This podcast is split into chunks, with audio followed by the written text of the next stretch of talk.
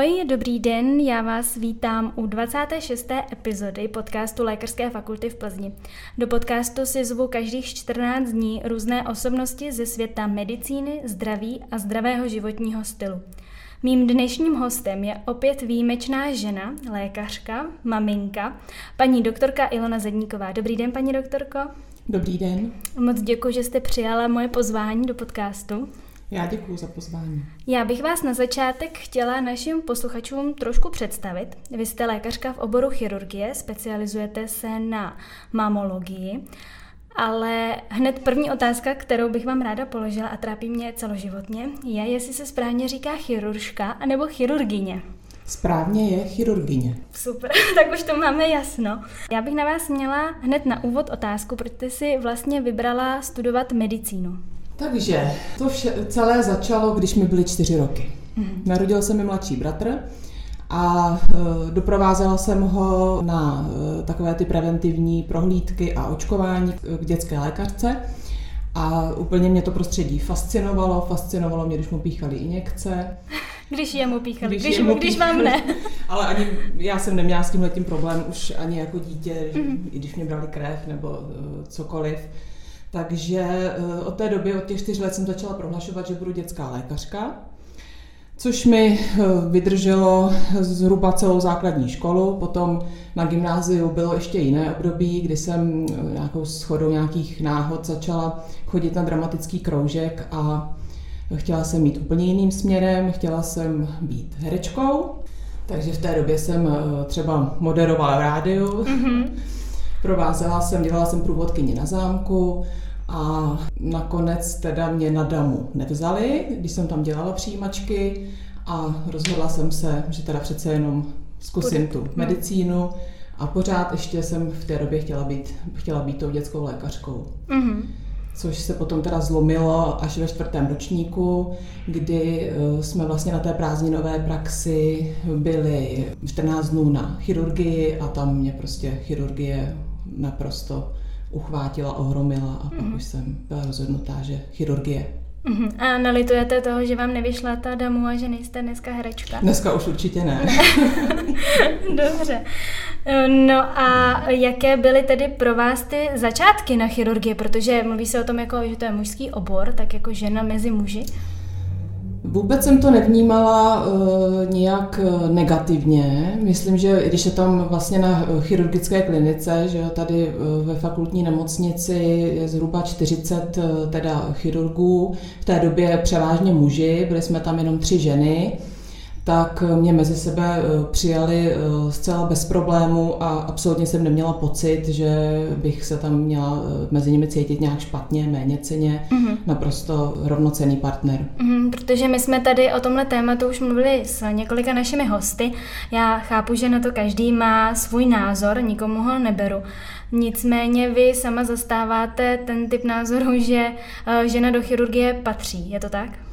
Určitě, tak myslím, že žijeme v dvacátém prvním století a dneska se vlastně jakoby stírají, mám pocit, rozdíly mezi ženou, mužem, každý si to nastaví v té rodině, prostě jak, jak je potřeba, někteří muži třeba chodí na rodičovskou dovolenou, ženy naopak budují kariéru, což teda není úplně můj případ, já jsem, mám sama tři děti, já jsem šťastná, že jsem s nima mohla být doma a užít si tu rodičovskou dovolenou, ale přesto chirurgie je obor jako každý jiný, to není prostě nějaký speciální obor medicíny a určitě ho zvládá stejně dobře muž jako žena. Mm-hmm. Mě ještě by zajímalo, protože máte tři děti, jak jste řekla, což je taky jako zajímavý téma, hlavně pro nás, pro ženy, protože do budoucna třeba taky plánujeme rodinu. Kdy vy jste teda atestovala, jestli před dětma, po dětech, mezi dětma?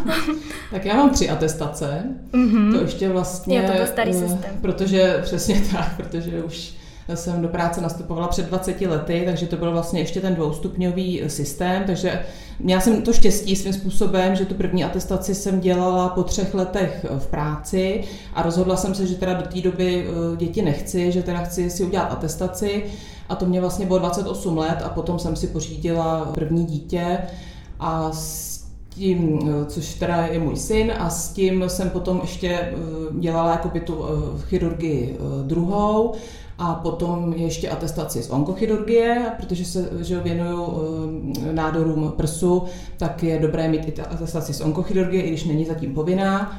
A já jsem tam měla větší rozptyl mezi těmi dětmi, takže pak jsem se rozhodla, že teda určitě ještě druhé dítě. A ve třiceti osmi letech se mi narodily dvojčata. Takže, jo, takže jste to sfoukla takže takhle. Takže jsem to takhle sfoukla, bylo to úplně ideální. Tak perfektní. Jsem jenom chtěla jako dodat, jako, že ty ženy, aby se toho nebály ty medičky prostě, že to jako opravdu není jako nějaký jako obor, jako co, prostě. Prostě je to úplně normální obor, to je úplně jedno, jestli děláte internu nebo chirurgii, jako všude je to těžký svým způsobem. Mm, určitě, tak ono taky záleží, koho máte v tom vedení, že jako ono potom, když si, jako myslím, jakoby, kdo je vaším přednostou no. na té klinice, ono to potom taky hraje roli. Ono je potom teda otázka, ono se tak traduje, že do, jako chirurg začne pořádně operovat až tak po deseti letech, co je v tom oboru. No. Tak ono možná pro ty ženy je to takový komplikovaný právě, když chtějí tu rodinu. A tak ono se to dá skloubit, já jsem taky vždycky, prostě jsem byla doma jakoby rok a potom, přesně to vedení, protože když mě dovolili potom třeba chodit na uh, poloviční úvazek, nebo nějaký, mm. třeba jsem chodila jenom na jeden den v týdnu, když mm. jsem třeba měla syna ročního a dá se to prostě, že se dá operovat a nevypadnout z toho. Hmm. Takže to vůbec není jako, prostě to není jako nějaký, já v tom nevidím vůbec jako žádný problém. Hmm. No a bylo to teda tak, že jste těch prvních deset let držela háky? Ne, ne, ne, to v žádném případě. Háky jsem držela první asi čtyři měsíce a pak jsem šla dělat amputaci ve stehně, to byla moje první operace a to se byla úplně vyřízená a přes pošla tady výkon, jako to jsem no, měla jsem... fakt hrozný strach. No. No, prostě to zapluje a musí. Ale tak jako je to zase o tom, že tam je vždycky nějaká asistence, že jo, prostě jo, jo, jo. A jako musí si pomáhat ty chirurgové, není to o tom, že by mi řekli, udělej amputaci a nikdo si mě nevšiml. Takže já si prostě myslím, že jako ženy v chirurgii by vlastně už dneska nemělo být vůbec téma. Hmm, a pořád je, no. Prostě by to mělo být tak, jako teď opravdu, jaká je dneska doba, teď každý si může v podstatě změnit pohlaví, jak chce, hmm. může být žena, muž, může být to. Hmm. Ale říká, jak říkáte, je to i o tom vedení, fakt máme štěstí, že ten pan profesor Třeška, že přednosta chirurgické kliniky, v tomhle tom prostě pokrokovej. V životě neměl problém prostě přijmout ženu na chirurgii, kdežto někde opravdu na těch v těch nemocnicích, hmm. na těch klinikách, když se o tom asi nesmí mluvit, tak prostě tam, když přijde žena, tak prostě řeknou, že ji nevezmou na tu chirurgii. A vemte si, jak se to všechno vyvíjí. Jako před sto čtyřiceti lety vlastně žena uh, nemohla studovat na lékařské fakultě. Jo, ještě třeba před sto lety bylo nemyslitelné, že by žena šla jako... Uh, pár žen samozřejmě už lékařskou fakultu vystudovali, ale že by jako šli dělat chirurgii. Možná ještě před padesáti lety to bylo skoro sci-fi. Hmm. Dneska prostě, jako, tak vemte si, že na medicínu se hlásí víc, víc žen než mužů. Že? Já jsem to zrovna hledala a bylo to šedesát procent žen, je na medicíně čtyřicet procent mužů. A jsou i kruhy, třeba u nás tady na medicíně uh, kruh jenom plný holek. Prostě no. Kluci nevím, kde jsou. No tak možná, nevím, chodí třeba víc nějaký ty technické obory, že jo, ty í té obory, to dneska frčí, no, tak ta medicína je to jako dřina velká, hmm. že jo, je to prostě... Vidíte to sama, prostě hmm. je to denodenní prostě učení, stres a možná uh, ty odjakživat, že jo, ty, ty holky jsou asi takový víc studijní typy. No. Víc odpovědnější hmm, možná asi. Tak. asi. Hmm. Ale tak jako, ať určitě by nebylo dobře, kdyby zase se to mělo překlopit a měly by být uh, lékařky převážně ženy, to v žádném případě hmm. to. Ale tak jako vyrovnaně je to, je to fajn, si myslím. A i na tom pracovišti, teď to byla nuda, kdyby tam byly jenom chlapi nebo jenom no, ženský, ne? No. No, ten, vždycky ten holčičí kolektiv, ten muž hrozně zpestří, vždycky tak jako nabourá tu drbárnu a i v obráceně no. to funguje, no. No já právě, že jsem si vždycky jako mnohem víc rozuměla uh, s klukama než s holkama už jako v dětství, takže právě proto jsem si hrozně i přála na tu chirurgii jakoby do toho mužského kolektivu, ale zjistila jsem teda, že chlapi jsou mnohem větší drbny hmm. než, než ženský, hmm. že jako já tam vlastně vždycky jsem ta, co neví vůbec nic a, a dozvídám se od, od těch od těch mých kolegů, ty druhé. Ale oni se to zase dozvídají od sestřiček a sestřičky vlastně vědějí úplně všechno. To je pravda, takový začarovaný kruh. Mm-hmm. Tak ono jako i ortopedie v podstatě, to já vím, že to je taky chirurgický obor, ale prostě žena v ortopedii, to je taky rarita. Jako obrovská. A to jsem tady vůbec jako nerozvíjela právě tuhle teorii, že já vlastně jsem chtěla být ortoped. Jo, aha. Já vlastně jsem chtěla být ortoped, protože v tom čtvrťáku na té praxi mě se strašně líbily ty, ty výkony na těch malých kloubech, jo, mm-hmm. na, na, na ruce a mm-hmm. úplně jsem milovala to, to kladívko, dláto, tu, tu ruční práci a pak jsem vlastně směřovala na tu ortopedii a nakonec teda mě oslavil pan profesor Třeška, jestli bych teda nechtěla jakoby na, na tu chirurgii, že schání někoho na mamologii, takže jsem to samozřejmě přijala, to se nedalo odmítnout t- a ne- nelituju, jsem šťastná, ale dneska už bych teda ortoped být nechtěla. No. A vždycky jsem všude prohlašovala, že můj vzor je Alžběta Čeňková, hmm. jestli víte, kdo nevím, to je. Nevím. To je uh, hlavní hrdinka seriálu Nemocnice na kraji města. Hmm. To jsem neviděla, no, ale pan, pan doktor Chvojka to tady vychvaloval, ten seriál. Já právě, když jsem to poslouchala, že tam o tom mluvil, no, tak hmm. tam vlastně šla na tu ortopedii a tam jí vlastně ten primář řekl, že ze ženy nikdy nemůže být uh, dobrý ortoped. A pak se jí na konci omluvil, yeah. že teda jako to dokázalo. Tak to byl můj vzor. Mm. No ale ještě teda, když jste, uh, když jste dělala první amputaci té nohy, tak to jste si trošku splnila sen, ne? Toho ortopeda trochu. To je pravda. Já jsem tu rámovou pilu mohla vzít do ruky, a, ale potom jsem jí vzala do ruky ještě moc krát a už mě to tak netěšilo. No a není to divný pocit, když potom vezmete tu nohu, která jako prostě... To byla před chvílí. Jako, když se amputuje ve stejně a opravdu člověk vezme celou tu nohu a takhle ji hodí a ona plácne, plácne na to, že to musíte sterilně, že jo? Protože nesmíte jako někam ji položit, musíte ji prostě hodit z té výšky, tak na to jsem si nikdy nezvykla. To je hrozný. Ale tak nikde se o tom nemluví, ale vlastně jako práce chirurga, jako těch amputací, to je ve službách se skoro nic jiného nedělá, než se amputuje, jako to, to, to je jeden z nejčastějších vlastně výkonů. Ale to, to nedělají ortopedi, nebo to dělají? Ne, když, samozřejmě oni dělají, ortopedi dělají amputace traumatický, jo, když, jo. když je to úraz. Ale uh, ty amputace uh, vlastně u těch ischemických nebo diabetických mm-hmm. uh, nohou, tak to dělají chirurgové. Jo, to vlastně říkal profesor Maláček no. v rámci ischemických chorob. Takže jako, když jsem si počítala výkony k atestaci, tak amputací jsem měla jednoznačně nejvíc. To je zajímavý. To bych neřekla. Bych řekla, jako, když je to ta všeobecná chirurgie, tak bych předpokládala nějaké jako břišní operace. No a tak samozřejmě, že appendektomie, cholecystektomie, to je jasný, to je taky jako na běžícím pásu, ale ty amputace prostě vedou. Ještě mě napadla otázka, jestli vaše děti by chtěly studovat medicínu, jestli mají třeba ve vás vzor. No jako když byl můj syn malej, když mu bylo takových těch pět šest let, tak to, to bylo vždycky vtipný, jsem ho večer uspávala, tak jsem mu musela vyprávět, co jsem ten den operovala. Ježiš. Takže samozřejmě tím, jak se ty operace z toho nestřídají, tak jsem si to tak musela jako vymýšlet, jako, co jsem zrovna dělala, aby to bylo jako zajímavý, pestrý, to mělo jako obrovskou touhu, že teda chce být taky chirurg. Ale uh, už ho to pustilo, teď uh, už je ani na střední školu, teda nechtěl na gymnázium a šel na uh, elektrotechnickou uh, průmyslovku, na technický liceum a uh, í té obor, no. Mm-hmm. Má takovou představu, že bude mít jednoduchý život za hodně peněz. No, to je rozumný, to schválí. A dcery jsou ještě malý, těm je šest let a zatím chtějí být zpěvačky. Jo, takže ale taky to mají trošku po vás, ne? Toto damu a... To je pravda, takže teď jsme se teda přihlásili do, do základní umělecké školy na zpěv a uvidíme, co bude dál. Uvidíme, mhm, dobře. No já bych se v naší epizodě chtěla právě věnovat vašemu oboru, vaší specializaci mamologii.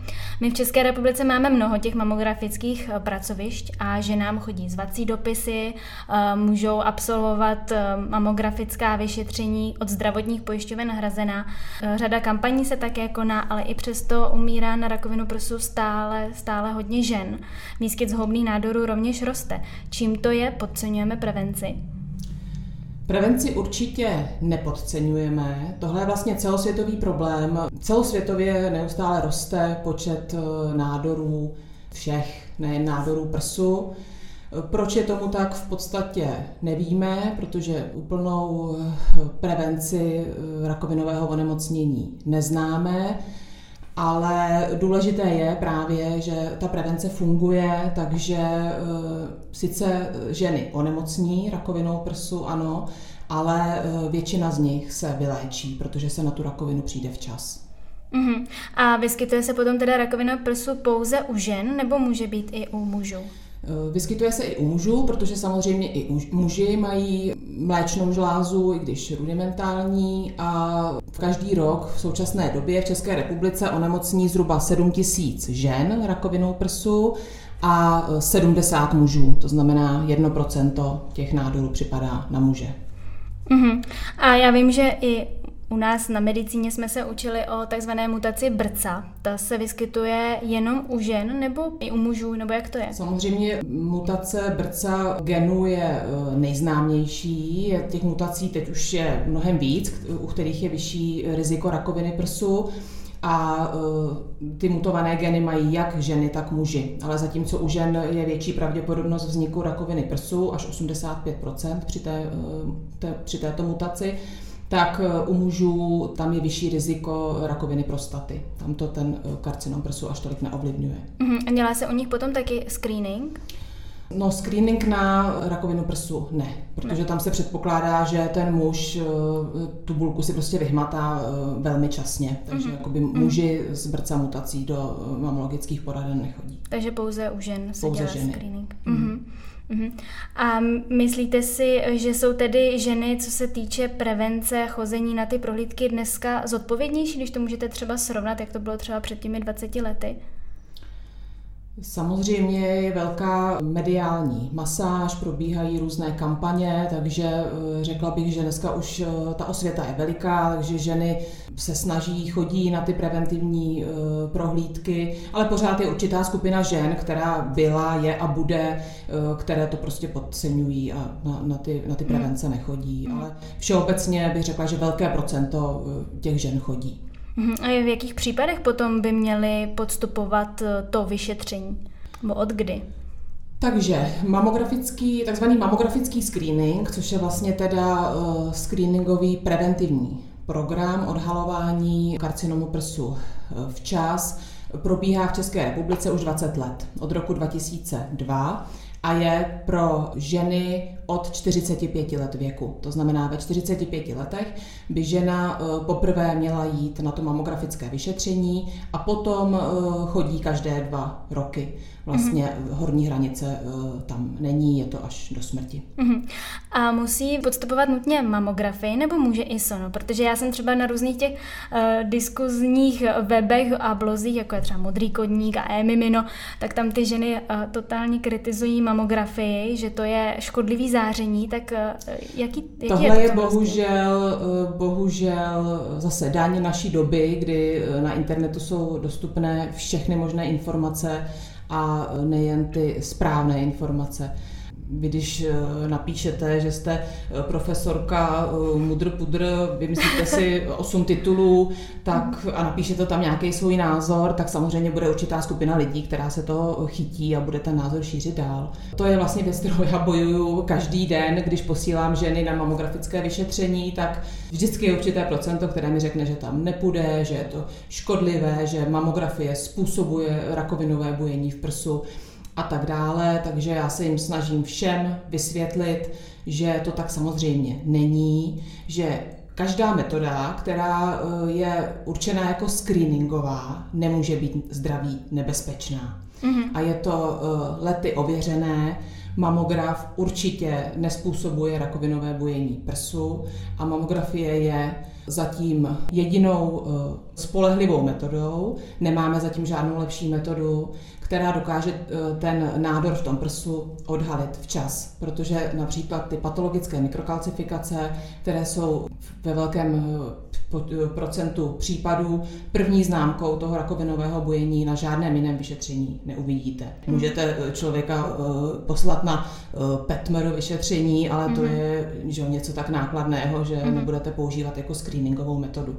Takže levná, dostupná a spolehlivá metoda je mamografie. To záření je velmi slabé, šetrné, protože vlastně proniká jenom přes měkké tkáně. Uh-huh. A je potom opravdu možné, že ani mamograf neodhalí rakovinu, protože i to je častý argument právě těchto žen? Určitě, proto právě máme tu sonografii, která je jako metoda doplňková.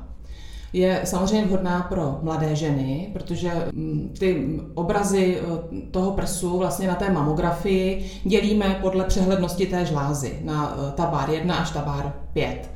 A tabár jedna, dva, tři jsou dobře přehledné žlázy, tam většinou ten nádor neunikne, ale žlázy typu tabár čtyři a pět, to jsou prostě denzní, nepřehledné mastopatické žlázy, kde je potřeba ještě doplnit tu sonografii prsů, aby právě tam něco neuniklo pozornosti. Mikrokalcifikace by byly vidět vlastně v každé té žláze, ale ta sonografie se potom doplňuje u těch nepřehledných prsou.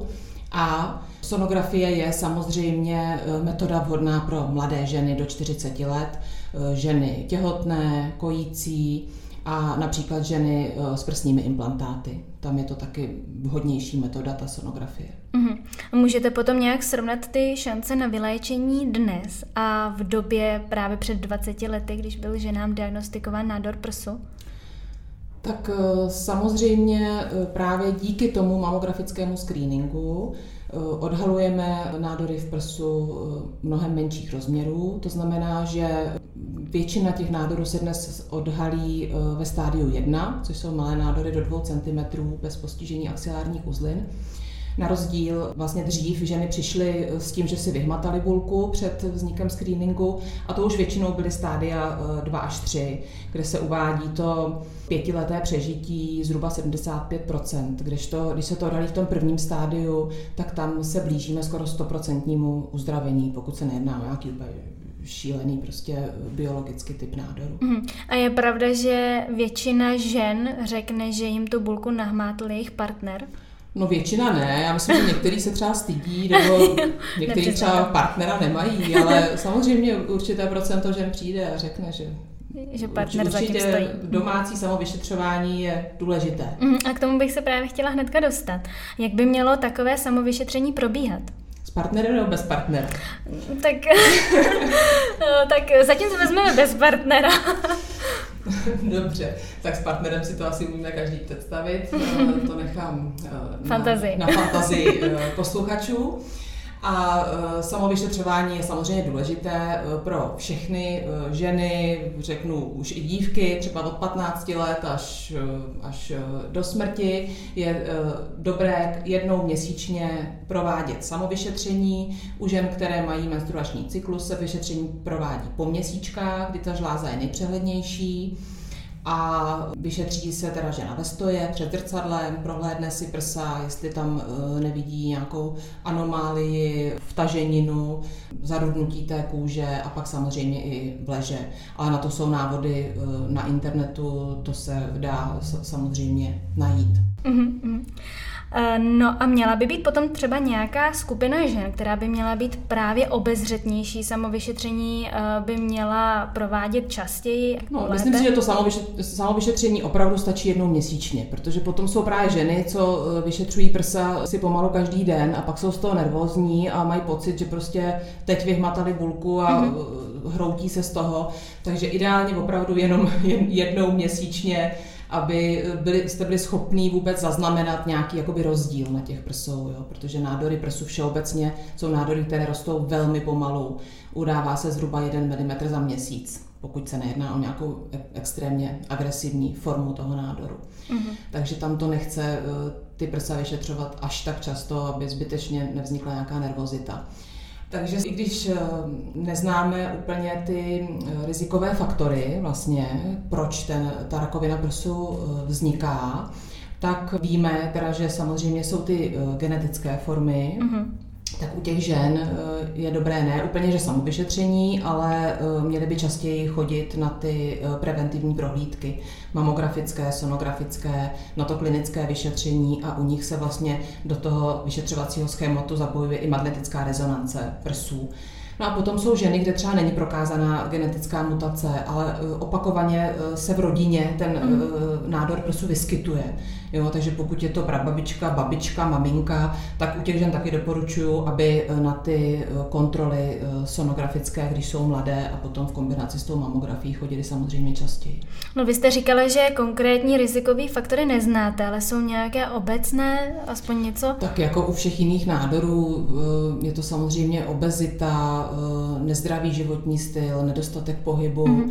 a potom teda ionizující záření, kdy vlastně ženy třeba, které v mládí podstoupily radiaci na oblast hrudníku, třeba při Hodgkinově lymfomu, tak ty mm-hmm. jsou taky více ohroženy vznikem karcinomu prsu, takže už taky jsem samozřejmě několik takových žen operovala. Mm-hmm. A hraje roli i věk? Je nějaká třeba věková skupina více predisponovaná? Takže víme, že úplně taková Gaussova křivka, víme, že úplně nejčastěji se ta rakovina prsu vyskytuje u žen mezi šedesáti a sedmdesáti lety života. Úplnou raritou je to před dvacátým rokem života a pak zase samozřejmě po té osmdesátce to zase klesá. Uhum. Já si myslím, že by naše posluchačky především teda asi zajímala i otázka odkládání těhotenství, jestli to na to má nějaký vliv, jestli se dělají nějaké studie. Ano, to je taky vlastně jeden teda z rizikových faktorů, kdy vlastně první těhotenství po třicátém roce života lehce zvyšuje pravděpodobnost rakoviny prsu, ale Hmm, tak to mají medičky smůlu. To se okay. prostě, přesně to se uvidí hmm. časem. Hmm. Teď zase rodí málo kdo už do, do, do, do ty třicítky. Hmm. No a co potom třeba absence kojení, ta na to má nějaký vliv? No ono nejde vlastně ani tak jako o kojení a o ty těhotenství, ale jde o to, že když bychom si to vzali globálně, čím větší počet ovulačních cyklů v životě ženy, tím je větší riziko rakoviny prsu, protože ty nádory jsou ve většině případů závislé na těch ženských hormonech. Mm-hmm. Takže samozřejmě čím víc je těhotenství, čím díl ta žena kojí, tím míň má těch ovulací a větší šanci, že tu rakovinu mm. prsu nedostane. Takže i když má dívka dříve první menstruaci, tak tím pádem má větší riziko. Je to tak. Mm-hmm. No a velké téma, a to jako napříč nejenom mamologii, ale napříč veškerými obory je hormonální antikoncepce. Mm. Ta nějakým způsobem s tím souvisí? To já vždycky bohužel teda taky medičky trošku děsím při přednášce o karcinomu prsu, že... Tam, je, tam proběhla velká studie, kdy ta hormonální antikoncepce zvyšuje riziko rakoviny prsu, ale jenom u žen, které ji začnou užívat před dvacátým rokem života. Ale to je většina žen. Přesně tak, protože to je věk, kdy nechcete otěhotnět. Ale zase, když ji vysadíte, tak po pěti letech už se dostáváte do normální procentuální populace. Mm, takže když já jsem ji vysadila tak před třemi roky, tak ještě dva roky mám šanci, že budu mít rakovinu prsu a pak už budu jako dobrá. Přesně, no, tak pak už se, pak už se zavadíte do toho normálního, kdy každá žena má zhruba za život asi třináct procent pravděpodobnost, že onemocní tou rakovinou prsu. Mm. No já jsem ráda, že o tom mluvíte, protože to je prostě téma, které... Někdo hormonální antikoncepci chválí, typicky muži, gynekologové chválí hormonální antikoncepci. Já nevím, kde se to vzalo, ale je to tak. Já chápu, že to má své výhody, své nevýhody, ale je podle mě důležitý si ty rizika taky zmínit. Já nevím, jestli se to může říct do éteru. Ta antikoncepce bych řekla, že samozřejmě taky bude trošku lobbying farmaceutických firem. Hmm. To dáme do popisku našeho, našeho rozhovoru, protože to je teda clickbait úplně obrovský. A můžete potom teda popsat, co se děje v případě, že ženám diagnostikujete nádor prsu? Takže přijde žena, která teda už má potvrzený nádor v prsu, přijde do mamologické poradny a většinou, já nevím, řeknu devadesát procent případů nejprve vlastně podstoupí operační řešení, kdy máme dva druhy výkonů, buď teda se ten nádor z toho prsu vyřízne, anebo se provádí takzvaná mastektomie, což je vlastně teda odstranění celého toho prsu. Mm. Má to svoje indikace, necháváme to částečně vlastně i na rozhodnutí té pacientky, jaký výkon ona preferuje a potom následuje léčba na onkologii, která vlastně se stává z léčby systémové, což je chemoterapie, hormonální terapie, biologická terapie, to se samozřejmě různě kombinuje podle toho, jak je to potřeba. A potom také léčba ještě lokální, ozáření toho prsu. To samozřejmě, jak ta léčba bude probíhat, že ta léčba je opravdu velmi multimodální, to, ten karcinom prsu je systémové onemocnění, není to jenom, že bychom mohli vyříznout nádor a ta žena byla uzdravená, mm-hmm. A to, jak bude léčba probíhat, není rozhodnutí jednoho člověka. Musí se vždycky sejít multioborový tým, kde vlastně je účasten teda chirurg, mamolog, je tam účasten onkolog, radiodiagnostik, plastický chirurg a všichni dohromady vlastně se domluví, jak by teda ta léčba měla probíhat. A v jakém případě potom přistupujete právě k odstranění celého prsu? Takže tam jsou jasná indikace k mastektomii, je nejhorší vlastně forma toho nádoru prsu a to je erysipeloidní karcinom, vlastně jakoby zánětlivá forma toho nádoru, který vlastně difuzně postihuje celý prs. Potom jsou to multiokulární nádory, které vytvářejí více ložisek prsu. A potom třeba, když už je žena po záchovném výkonu na prsu a má recidivu v tom stejném prsu, tak tam vlastně už také se musí provést mastektomie.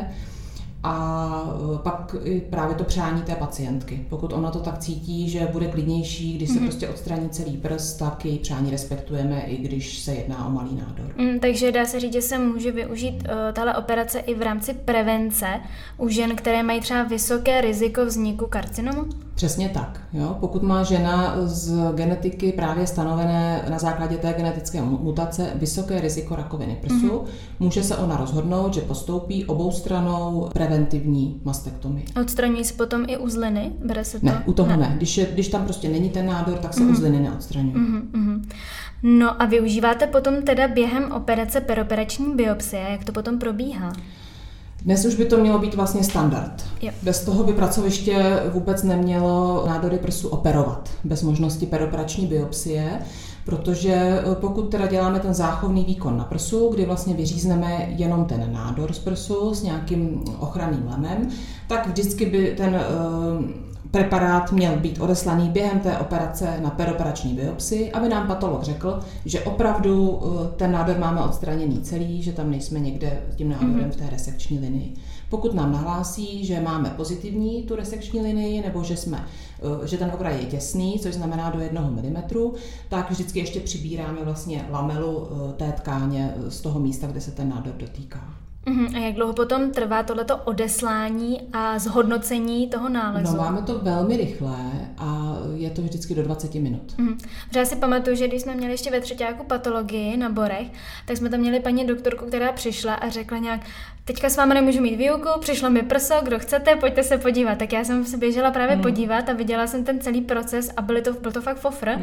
Ona se vůbec nijak nezdržovala, laborantka, oni byli tak sehraný, rychle zmrazit, rychle pod mikroskop, bylo to jako dobrá jsou, práce. Jsou opravdu skvělí. Máme tady skvělý tým těch patologů, takže ta spolupráce je úplně úžasná. Takže spolupracujete se Šiklovým ústavem teda? Ano, ale oni vlastně, tím, že my vlastně operujeme na Lochutině, no. tak mm. oni tam mají svoje pracoviště. Jo? To ne, že by jo. se to vozilo jo. na Bory, to by opravdu trvalo asi Aha, díl, no. ale my vlastně máme operační sály v prvním patře a patologie sídlí v šestém patře, takže jenom se oh, musí vyběhnout, sanitárka musí vyběhnout několik schodů. To má v rámci tréninku. A máte teďka třeba řadu operací prsu, které třeba čekají na, na tu operaci, že se to posunulo kvůli covidu? Naštěstí ne, protože i když vlastně byl omezený ten operační program, tak ty operativa těch nádorů všeobecně běžela, běžela. pořád, hmm. jo? Že jsme každý den na jednom nebo na dvou sálech mohli operovat. Takže těch nádorů prsu se to nějak nedotklo. Hmm, jo, takže to, to by bylo, to by nešlo, to by hmm. nešlo, protože prostě snažíme se, aby do měsíce vždycky prostě ty ženy od té diagnózy byly odoperované týden. Mě ještě napadla doplňková otázka k té operaci. Jak dlouho tak zhruba trvá taková operace? Operace trvá přibližně hodinu. Jo, je to zhruba, je to jak kdy, samozřejmě kolem ty, ty záchonné výkony, když to jde dobře, tak trvají třeba čtyřicet až čtyřicet pět minut, když se potom dělá mastektomie a k tomu třeba exentrace axily, kdy se odstraňují teda ty uzliny, tak je to kolem hodiny, hodiny a půl. A to jsme tady třeba ještě nezmínili, což si myslím, že je velmi podstatná taky součást té operace, že my, ta, my vlastně tady na naší chirurgické klinice nabízíme i při té mastektomii okamžitou rekonstrukci to, toho prsu mm-hmm. ve spolupráci s plastickým chirurgem.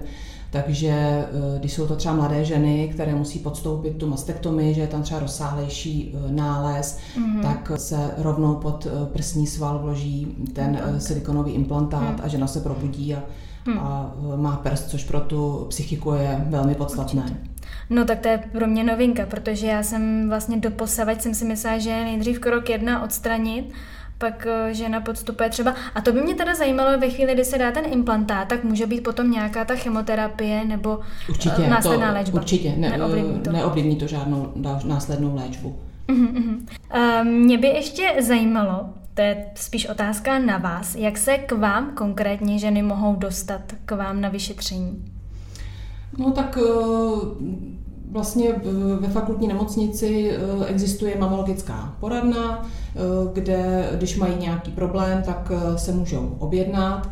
A já ještě kromě fakultní nemocnice, tak taky pracuji v soukromé mamologické poradně na poliklinice na Doubravce a tam se těch vyšetření dá zvládnout mnohem víc, protože v nemocnici samozřejmě víc operuju a mám, mám víc práce s, s těmi ženami s tím karcinomem prsu a potom takové ty preventivní prohlídky a nebo ty různé konzultace se dají řešit potom i v, i v té soukromé ambulanci. Hmm, a jaká je potom čekací lhůta na takové vyšetření? No sam, samozřejmě my jsme chirurgové, takže do týdne. Do týdne. Není to jako, no tak dneska je duben, no, tak v září nejdřív. Ne, to v žádném případě neexistuje. To člověk se musí taky vcítit do toho člověka, který, který v tu chvíli má problém a, a v podstatě se bojí o život. Mm-hmm. Takže nikdy se nečeká díl než týden. No tak blížíme se už do finále. Já si myslím, že jak jste to takhle popisovala, tak máte docela náročné povolání, protože svým pacientkám sdělujete i mnohdy nepříjemné prognózy a diagnózy. Jak si potom dobíjíte baterky? Tak samozřejmě je to moje rodina, moje děti, kde dobíjím baterky poměrně dostatečně, tam, tam v podstatě přijdu domů a nemám čas jako odpočívat s těma, všechny tři děti ještě jsou školního věku, takže je hodně práce, hodně práce v domácnosti, hodně vaření, mám ráda práci na zahradě.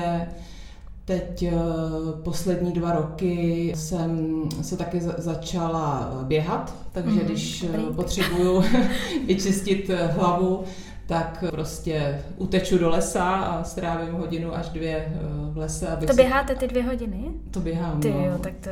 To už, to už teďko, to už teďko zvládnu, no. Já jsem tak se před dvěma lety zvedla z gauče a, a postupně jsem se dostala až... až na, na ten půlmaraton zhruba.